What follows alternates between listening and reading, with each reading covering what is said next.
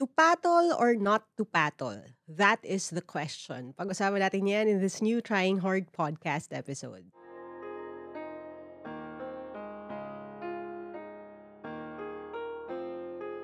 Hi and welcome to another episode of the Trying Hard with Laika podcast. In this particular episode, itatry nating sagutin yung tanong na dapat bang pumatol o hindi? Lalo na when it comes to other people's comments, unsolicited advice, Or in my case, especially, no? yung mga online na comments. Yan. Okay, now I'm actually making this episode knowing na meron na tayong previous episode on uh, when should I speak or on speaking. But in particular, itong pagpatol kasi, may pagkakaiba siya eh, no? Kasi yung uh, on speaking out, it's more of prompted ba ako to say something. Yung pagpatol, talagang response siya sa ginawa o sinabi ng iba. And again, I'm going to just share my perspective. Uh, ano yung thoughts ko, opinion ko sa bagay nito. Malaya naman kayong gawin kung ano yung gusto nyong gawin o hindi gawin. Malaya kayong pumatol kung kailan man gusto at malaya rin kayong hindi pumatol ever. Again, that is your decision. Pero as someone who took it upon herself to use pagpatol as a way to temper din the community that I build online and offline, this is something that I I try to do wisely. Ayan. So I'm just going to share my thoughts. All right? Now, this is also in response kasi may may may nag-comment dun sa recent battle post ko sa aking Facebook page. So if you don't follow me at sa aking personal account, you can do that. Uh, I have a personal Laika Maravilla page. Uh, different siya sa Team Laika page kasi sa Team Laika, educational yon Yun yung mga math videos, exam tips, tricks, mga ganon. Laika Maravilla more of personal stuff. My real talk takes sa mundo, opinion ko on certain things. Kung gusto kong mag-build ng Lego, dun ko siya nilalagay. And Mark David uh, wrote a comment saying, paturo po kung paano mag-real talk. Next content po sana ito, please. So, ginawa ko tong episode na ito. Um, simulan na natin. Okay? Now, sa to paddle or not to paddle, I have three things na gusto kong iwanan sa inyo. Yung una is going to be one of the hardest, I guess. Kasi, it's, it's bound, actually, it's bound to be the hardest. Kasi, ito yung first step. First step dun sa tatlo. Okay? Kailangan natin pag-usapan, number one, kung papatol ka o hindi. Ito muna yung tatanungin mo. You have to ask, what's their why? What's their why? Ano yung why nung tao na nag-comment sa'yo, nagbigay sa'yo ng unsolicited advice, yung taong sinusubukan kang i-trigger? What is their why? Now, of course, hindi naman natin malalaman agad-agad kung ano yung um, motibo ng isang tao, yung purpose niya. Ano talaga yung nararamdaman niya. Nilalagay natin yung realidad na some people, sabihin natin, have poor communication skills So, yung mga nasa isip nila or gusto nilang sabihin, it comes across na mali. Uh, iba yung pagkakasabi nila dun sa gusto nila lang nilang sabihin. Posible rin yon. Pero I find that um, even if nag-leave tayo ng room for error, di ba? Sa, kunyari, wala nang talaga siyang vocabulary, uh, sapat na vocabulary, pardon, hindi ako nag, I'm not demeaning people, I'm just saying it's true. Di ba? Pag limited yung tools mo sa toolbox, syempre gagamitin mo na yung screwdriver na ano, 'di ba, yung isang line lang na screwdriver for for the cross type na na screws kasi wala ka namang ibang gagamit. Didiscartehan mo na lang. Parang ganun din sa vocabulary. Pero um, for a lot of people, mararamdaman mo naman talaga kung ano yung motibo. Mararamdaman mo sa emojis na gagamitin nila, sa timing, sa how they frame yung sasabihin nila. But we have to figure out kung andin ba ang alin. Now, This may be something na enough for another separate episode, pero ilalagay ko na siya dito. Um, I have this working theory and my ano rin, tool then when it comes to asking what's their why. May ABCs tayo of comments. Okay, ABCs. Ano ibig sabihin nun? A lot of people, when they write a comment or they say a comment, kasi minsan personal naman itong nangyayari, it's because of one of three things or a mixture of these three. Pwede rin all three. Pero kailangan kasi natin to pag-usapan kasi mali rin for us to assume lagi that any comment na sasabihin ng iba ay bashing. Kasi isa sa mga ano ba, isa sa pinaka-common na tanong na na-encounter ko every time I give a talk or I give a lecture or mag workshop ako sa mga people who are aspiring content creators um, or even sa groups of teachers before when I used to, and I still do naman, pero when I coach educators who create educational content, lalo na nung pandemic, marami talagang ganun. Ang lagi nila sinasabi, paano po, how do you deal with ba- bashers? Now, I always tell them na we have to really distinguish between the people who are bashing, as in merong ulterior motive, and the people who are just criticizing you. Now, yun na yung B at saka C dito sa pinag-uusapan natin. Iba ang bashing sa criticism. So, ano ba yung why nung person na nagsasabi ng comment sa'yo? Are they there to criticize you? Now, when we say criticize, uh, I'm, I'm, I'm framing it like this. Okay? It's uh, making a comment that could be a negative comment, but it's ang virtue niya or ang ugat niya, ang puso niya really is to improve yung iyong content or improve kung ano yung ginagawa mo or what you put out there. Criticism would be something like, pwede bang uh, wag masyadong mabilis magsalita sa susunod? O kaya, sana mas makapal yung sulat. O kaya, pwedeng pakikapalan yung sulat doon sa notes mo para mas makita namin mas malinaw. Kaya masyadong matingkad yung kulay nito, no? Pwede rin siyang naka-frame negatively, like, ano ba yan? Ang bisbis mo naman magsalita. Pangit yung pagkakasabi, yes, pero it still counts as criticism kasi meron kang pwedeng i-improve. And that's the thing about comments that are criticisms. ABCs nga to, di ba? So, magsimula tayo sa C. Ang criticism kasi can be said in a positive way, can, can be said in a negative way, can be said in a neutral way, as in walang emosyon. Pero ang pinaka-importante para makata- matawag natin siyang criticism is that there's something you can change that would fix dung, yung criticism na yun, yung comment na yun. Something you could tweak para mabago yun. Now, anong pinagkaiba ng criticism sa bashing? Sa akin, ang bashing crosses the line when ang sinasabi niya na in a negative tone or in a sarcastic tone ay something na hindi mo naman mababago. Yun ang pinagkaiba nung ang bilis mo naman magsalita doon sa ang dilaw ng ngipin mo, which is something that I used to always get. Ngayon medyo nabawasan na. O kaya, um, anything physical. 'Di ba? Ang lapad naman ng ilong mo, which is a funny comment. Um, pasensya na kasi nung panahon na yun, hindi po ako marunong maggumamit ng highlighter, no? Pero even if ma- ma- malapad yung ilong ko, ano naman ngayon? 'di ba? Bakit natin tinitingnan yung mga physical na uh, itsura ng kapwa natin, di ba? Like all of these things na negative na about your physical features na hindi mo mababago, about your personality, your identity, na hindi mo naman din kontrol- kontrolado. And these are meant really to hurt. To hurt you. Para ma-insecure ka. Um, and I'll be very honest in saying this, no? Alam niyo, when I was uh, granted the uh, kasi dati limited access pa to. Pero when I had the opportunity to ban certain words or or screen certain comments sa YouTube, YouTube pa nito, wala pa akong TikTok account. At wala pang TikTok noong time na to. I actually typed yung yellow teeth. As in, isa, isa yun dun sa mga screened na comments. Ibig sabihin, nasa hiwalay na folder siya, hindi siya agad lumalabas. Tapos, lalabas lang siya kung pag tinignan ko, in-approve ko siya. Ganon siya ka bigat sa akin. Now, bakit ganon? Kasi may may actually may kwento yung pagiging yellow ng ngipin ko. And it's a very personal story for me. And I still don't regret that choice that I made. Another thing, ang pagkakaroon ng mas ng madilaw ng ngipin ay hindi naman ibig sabihin madumi ang ngipin mo. Uh, and you can ask dentists about this. Uh, nagtutoothbrush din ako ng maraming beses sa isang araw. Uh, hindi naman, in my knowledge, hindi naman mabaho ang hininga ko. Um, it's just that, uh, yung aking ngipin kasi ay, ano, choice that I made kasi my genetics didn't work in my favor when it comes to my teeth. And I, meron akong fixed bridge sa ngipin. And I told the doctor to match the color ng aking ngipin that I was born with. And, and let me just note this, no? Sa buong mundo, may iba-ibang, iba-ibang genetic na um, traits pagdating sa ngipin. Meron talagang pinapanganak na mas maputi ang ngipin, may mga pinapanganak na hindi ganun kaputi ang ngipin. Pero hindi ibig sabihin nun hindi sila nagtutoothbrush.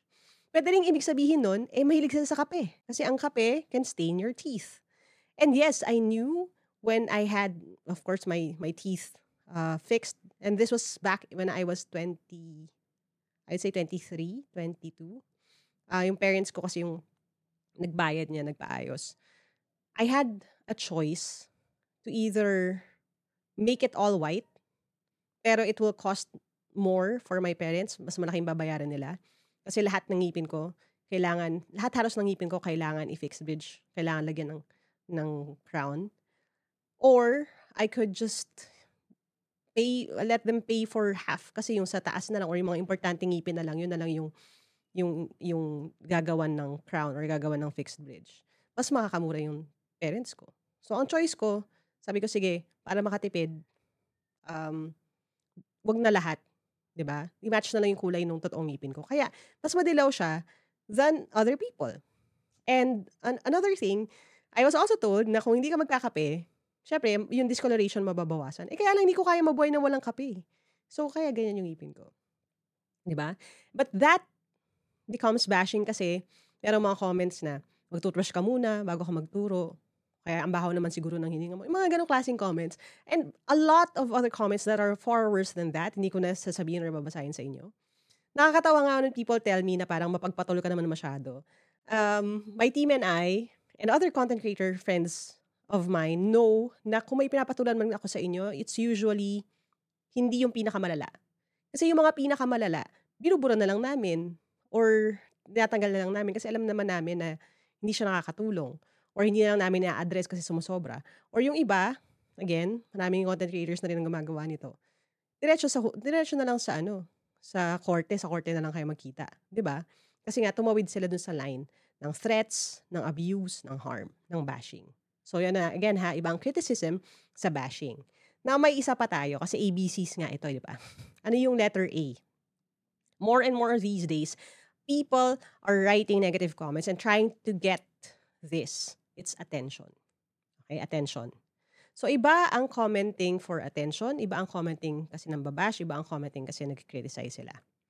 And ang comments for attention, more and more are triggering statements, which I find, ano ba, I don't say, I don't want to say fascinating, pero nakakalungkot sa totoo lang eh, na may mga ganun. And sa totoo lang, iba excuse na rin nila yan pag rude sila or kinall out sila. Yung sasabihin nila na, wow, napansin din ako, di ba?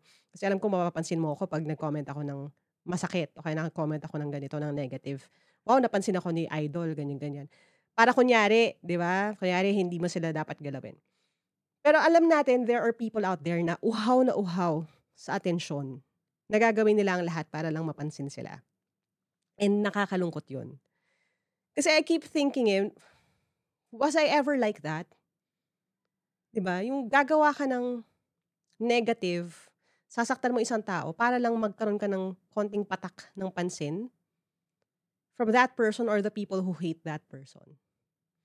Now, I know the draw kasi nga more and more our world has become an attention, ano eh, attention has become a, a currency sa, sa mundo natin. 'Di ba? Pwede kang pwede mo i-convert yung attention, yung clout for certain privileges, for reach, for even money, 'di ba? Merong mga hate-based creators who are not really there to create their own content but to react um, to create scandals, right? Para mapag-usapan. And maraming magagaling kumuha ng attention, just not in the good way. But the question really is,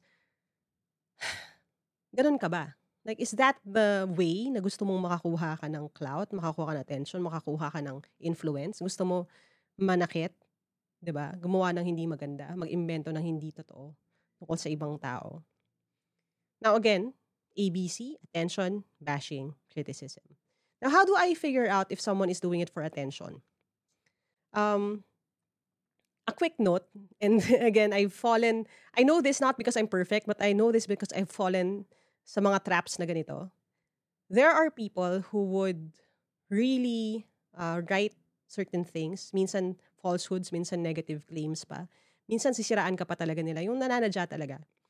Malalaman mo if they're doing it for attention, if you check their account and you see na number one, hindi lang nila sa inyo ito ginagawa. As in, naghahanap siya ng tinatarget niya ng mga creators, mga individuals. Tapos nang, nang i-instigate talaga siya. Ginagawa niya talaga yun para may mag-respond sa kanya. Ibig sabihin, ginawa niya ng business, ginawa niya ng um, uh, business plan ang mambash para mapansin.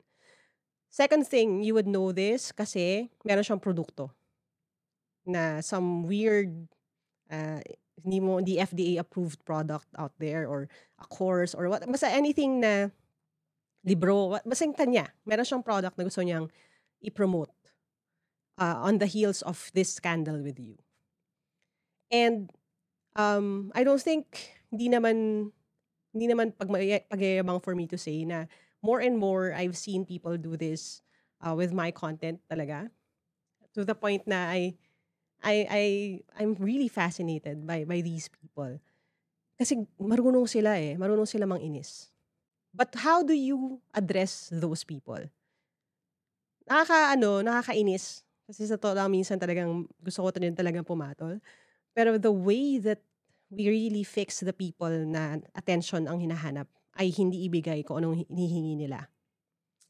So yes, marami ang papansin na dahil obvious, obviously papansin, hindi ko pinapansin. Pero every now and then, meron ding papansin na pinapansin ko. Kaya lang, usually, uh, kapag na-note ko na na, okay, this person is doing it for attention kasi meron siyang ulterior motive, yun yung mga hindi ko na pinapansin. Di ba? Okay. Now, sasabihin ko rin na itong attention bashing and criticism, hindi sila hiwa-hiwalay. So imagine na parang Venn diagram sila. May intersection. Merong people who will do it for both attention and bashing. Merong people who will do it for criticism lang pero lagyan natin ng konting bashing din. Merong lahat 'yun gusto niya, ba? Pero we have to really be more observant sa ano yung main purpose nila. That way we can react accordingly. O, di ba? First half pa lang yan ng ating conversation balikan natin uh, yung susunod na dalawang tanong after the break. So, siya yung bumibili ng planner, taon-taon kasi New Year, New You. Oo. Pero hindi niya naman sinusulatan. Hmm. Kasi daw pangit yung sulat niya, sayang yung papel. Tapos minsan, January, okay pa, sinusulatan niya, ginagamit niya. February, okay pa. Tapos susunod niyang bubuksan, September na. Ganun ka rin ba? Ako rin kasi, kaya nga gumawa ko ng sarili kong planner. Ito ang planner na para sa mga try hard, kagaya ko. At dahil hindi nakakahiya maging trying hard, mas nakakahiya to not try at all, nilagay na natin sa cover mismo. This planner is undated, kaya pwede mo simulan gamitin kahit kailan. At kung makakalimutan gamitin eh, pwede mong gamitin ulit. Walang masasayang na papel. But I should warn you, this planner is not for everyone parang yung podcast natin. Others may look at it and say it's too much or it's too messy. Pero I made these choices para hindi kayo mahiyang gamitin. This is the kind of planner you can use and abuse. Aside from the monthly spread, weekly spread, at yung task list, meron din siyang mga activity sheets that you can use sa inyong journey sa personal development. At kung ready ka na bumili para sa'yo o para panregalo, you can go to bit.ly slash tryinghard planner. And for the first 100 orders hanggang November 30, I will also include a dedication kung gusto nyo lang naman. You just let us know dun sa notes kung kaninong pangalan ang isusulat. Now, I always tell you to dream big, work hard, and start now. This planner right here is actually one of my big dreams, so thank you all for making it come true. All right, welcome back. So yeah, I did say na yung first part na yun is enough for its own episode, pero Ngayon, pag-usapan natin yung susunod na tanong. After asking what's their why, is it attention bashing, criticism, a mixture of any of those? Ang next question number two natin. Question number two is, what's my why? Ulitin ko yan ha. After what's their why, ano yung why nila, you ask what's my why? Ano yung aking why? To patol or not to patol? Do I want to patol kasi galit ako, gusto kong manakit? Di ba? Yung galit na galit, gustong manakit? Pupatol ba ako kasi punong-puno na ako sa kanya, 'di ba? Asar na asar na ako. Papatol ba ako dahil gusto kong mag-express ng sarili ko? Papatol ba ako dahil galit ako sa ibang tao pero siya yung siya yung pwede kong gantihan ngayong araw na to? And you have to be honest with yourself ha, kasi totoo 'yon, iba-iba talaga tayo. And iba-iba rin tayo sa iba-ibang araw. And then, then of course, you ask yourself din, o papatol ako kasi I want to make something good out of this bad situation. Now, let me be again be very honest with you as I've always been and attempted to be in this podcast and in this conversation or any conversation sa totoo lang sa internet by saying na hindi rin lahat ng pagpatol ko ay puro ang intent. 'Di ba? Hindi naman tayo pinanganak na parang 'di ba, naka 100% positivity ka all the time. Hindi ako ganoon eh, sorry. Like if that's what you expect from me, it really is not how I am. Eh, hindi pa ako gumagawa ng content sa private life ko, parang ganito na ako. So imagine kung classmate ninyo ako, 'di ba? Ganito na ako noon, 'di ba? In, in, in fairness nga sa akin, I would say and even my friends would say na medyo nabawasan pa nga eh yung pagiging forward ko uh, ngayon kaysa noon kasi mas maingat na ako sa ginagawa ko. Hindi puro lagi yung intent. 'Di ba? Um, pero there are certain precautions din na pwede mong gawin. And sa akin, yung what's my why, I always ask myself this question. Am I doing it for this person or am I doing it for the people around us? And sa akin, if I'm just doing it for the person, sa DM na lang. Kasi pumapatol din ako minsan sa DM eh. Oh, minsan nga voice message pa ako eh pag talaga naiinis ako. Pero kung papatulan ko siya publicly for a statement that they made publicly, I will make a point out of it. Like I would not do it kasi 'di ba, paparinig ka dito sa tao or uh, gusto mo siyang saktan, gusto mo siyang bulihin ng iba. It's really not my purpose. My purpose is And this is when I allowed myself to make battle. Let my purpose be to not waste this teaching moment or this learning opportunity. Lagi ko sinasabi yon. Kaya whenever you see me rin na pumapatol ako either sa TikTok comment or sa Facebook comment, di ba? Minsan, ginagawa ko kasi screenshot ko yung comment tapos tinatakpan ko yung pangalan. Tapos ko siya. Kaya ako pumapatol na ganun kasi I want it to be a learning opportunity, a teaching moment. Now, why do I do that? Then, kasi I've been con- uh, I've been a content creator for again almost a decade now. And I've learned na if you don't do it occasionally, nag-escalate siya. Ang tendency talaga sa mga tao, lalo na for people who are bad or doing bad things at the very least, is they would see kung okay ka pa dito, tapos pag okay ka pa lang, hindi ka pa rin pumapatol, pupush nila yung envelope. And there are certain things I do not allow um, I don't don't, don't allow or I I try to limit yung mga misogynistic na comments, yung mga racist na comments, mga homophobic na comments, anything na may bias na ganung as in blatant. Ano na yan, instant block na yan. I also had a rule na bawal lang BOBO na word. I don't say it, I don't use it. I have a video about that. I discussed that with you as well. So when someone uses it sa Facebook community, for example, even if they're trying to defend me, I would block them. Like, sorry, di ba? Sorry, number one rule yan, bawal yung word na yan dito. So that's my why. It's to teach people. I also make patol to show people how you can patol in a way na hindi hindi ka naman din ng ad hominem ng kapwa or hindi ka rin ng insulto ng kapwa. Um, and by doing it, I'm hoping na yung mga nanonood, they could think of other creative ways din na pag sila pumatol, ito yung gagawin nila, nang hindi nila tinatawag na stupid yung kapwa nila. Kasi pwede naman. Pwede ka maging creative about it. Pwede mong hindi tolerate yung isang wrongdoing, pero hindi mo rin ginagawa yung wrongdoing na ginagawa nila. You know how people would say, um, binabalik ko lang yung energy na binigay sa akin? Uh, I try not to do that. Kasi I understand my energy din And I understand that I have a problem with anger if I don't manage it. Um, one of the things that I tried to do when I created this podcast is to dispel the myth of, you know, Coach Laika, Ate Laika being this perfect person, mabait, laging saintly, laging positive, laging motivational. It's not true. I'm a human being.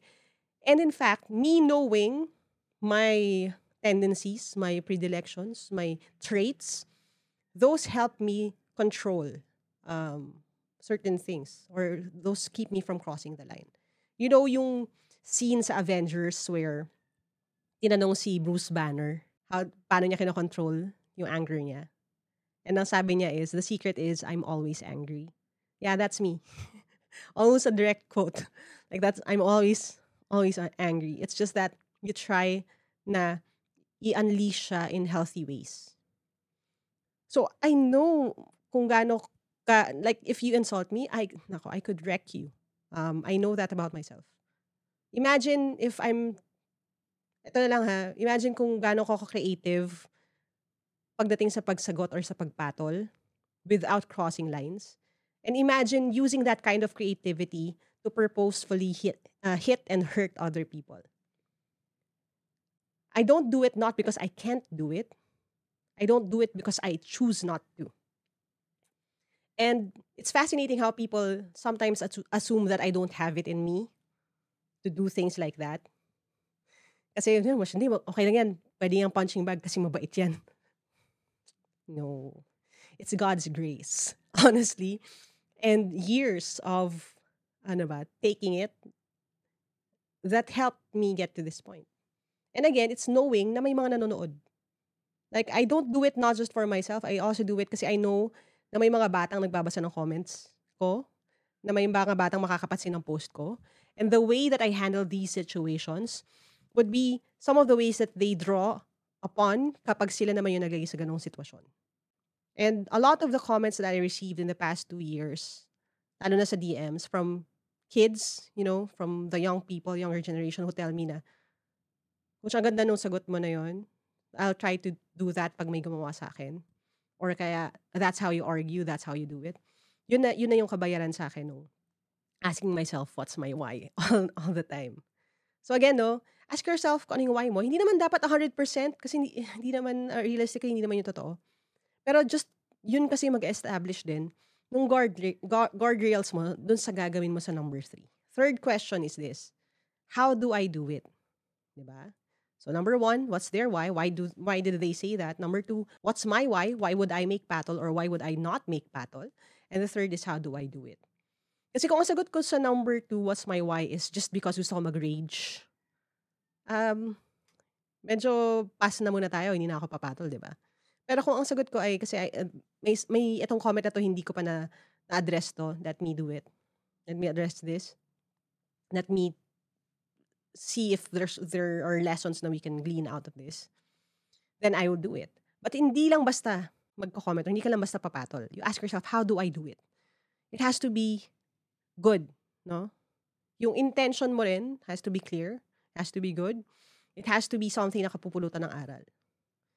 So, how do I how do I make battle? There are a few questions to talk about. Number one, ask yourself, when do I do it? Kailan ko siya gagawin? Kung kailangan ko pa magpalamig kasi masyado pang mainit, di ba? Papalamigin ko muna, hindi mo na ako agad papatol. Um, a few, I think a few weeks ago, I, I, I made a video on someone who wrote a comment na uh, pansin ko tumataba ka. And I waited two weeks, more, actually more than two weeks. I waited more than half a month bago ko sinagot yung comment na yon with a video. Kasi I really wanted na pag sinagot ko siya, may point ako. Hindi ako sumasagot kasi naiinis ako. Or hindi ako sumasagot uh, on behalf of all the people who receive comments like that.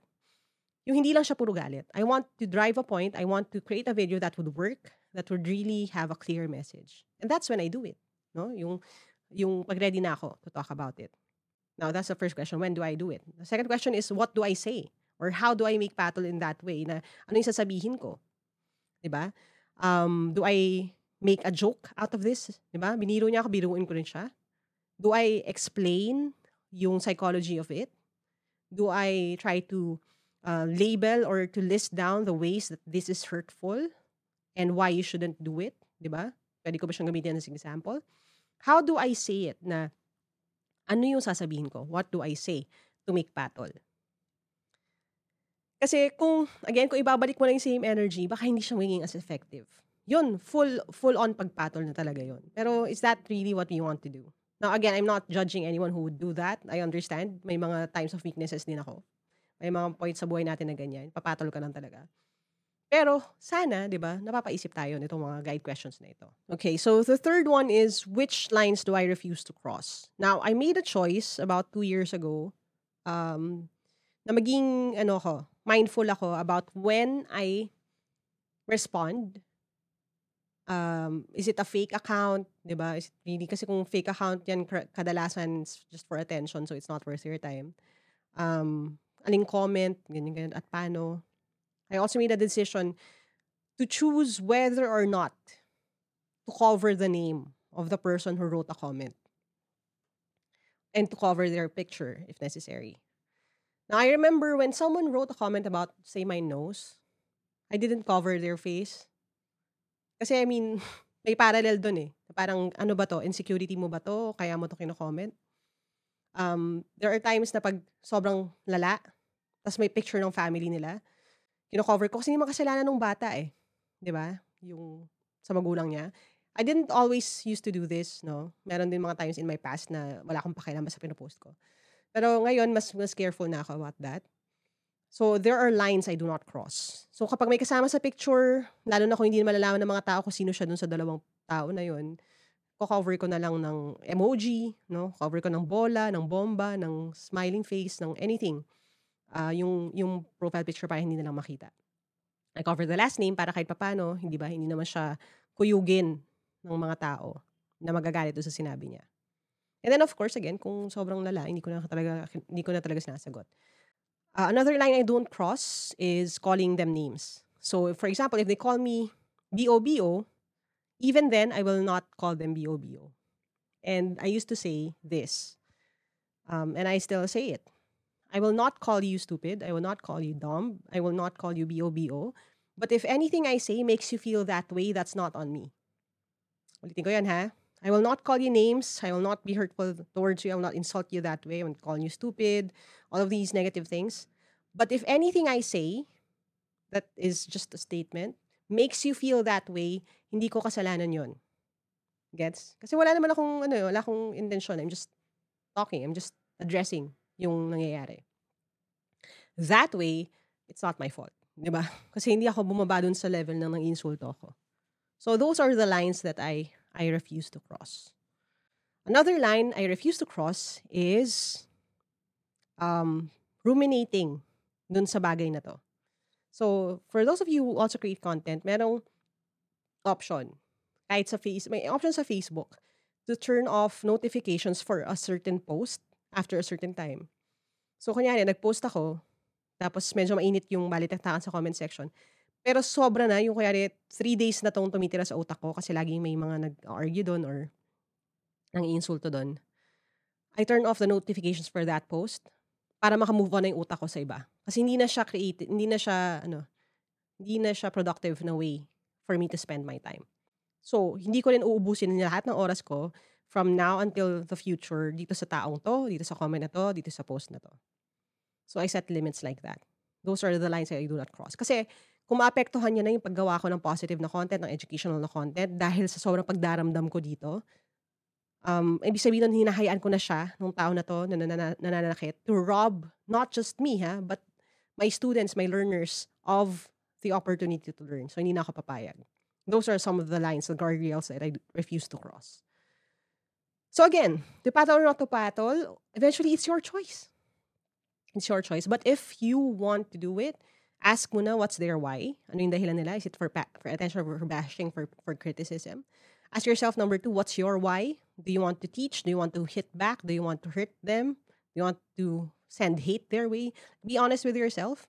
And hopefully you choose to do it only if may positive na outcome possibly dito sa nangyayari na to. Sa akin, really, it's to, okay, let's use this as an example. Gawin natin yung teaching moment. Yun, that's when it's worth my time. And then the third thing is, how do I do it?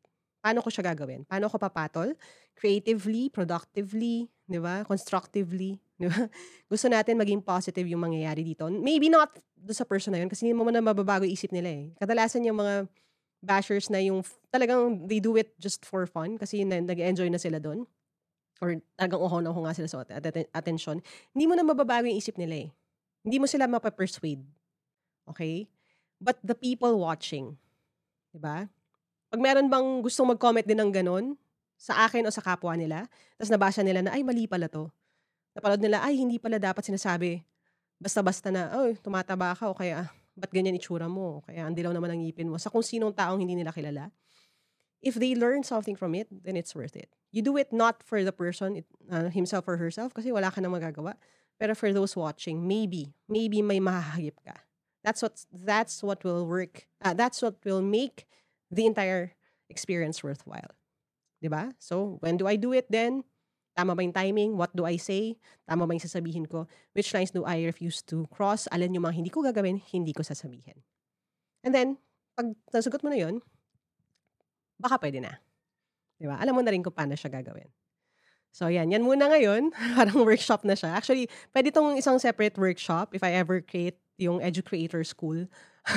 Explain ko yung mga nuances din ito with examples. But for now, yan muna. Maraming salamat sa pagsama. Don't forget to follow the podcast if you haven't yet. We have more conversations conversations coming up. If you have something to ask, your own situation, your own question, go ahead and send it over to bit.ly slash asklikeapod. So, A-S-K-L-Y-Q-A-P-O-D para maipila natin yan ni Madam Z sa mga susunod nating episodes. And as always, no, papalapit na ang ating Pasko. Um, maraming salamat sa pagsama throughout the year sa mga matagal na nandito. Pwede kayo makakatch up sa ibang episodes din. Uh, balikan nyo na lang sila. Uh, but for now, I just want to say, as always, dream big, work hard. Don't forget to start now. And remember na you can keep going, keep trying hard, even when they call you a try hard. I'll talk to you next time. Bye!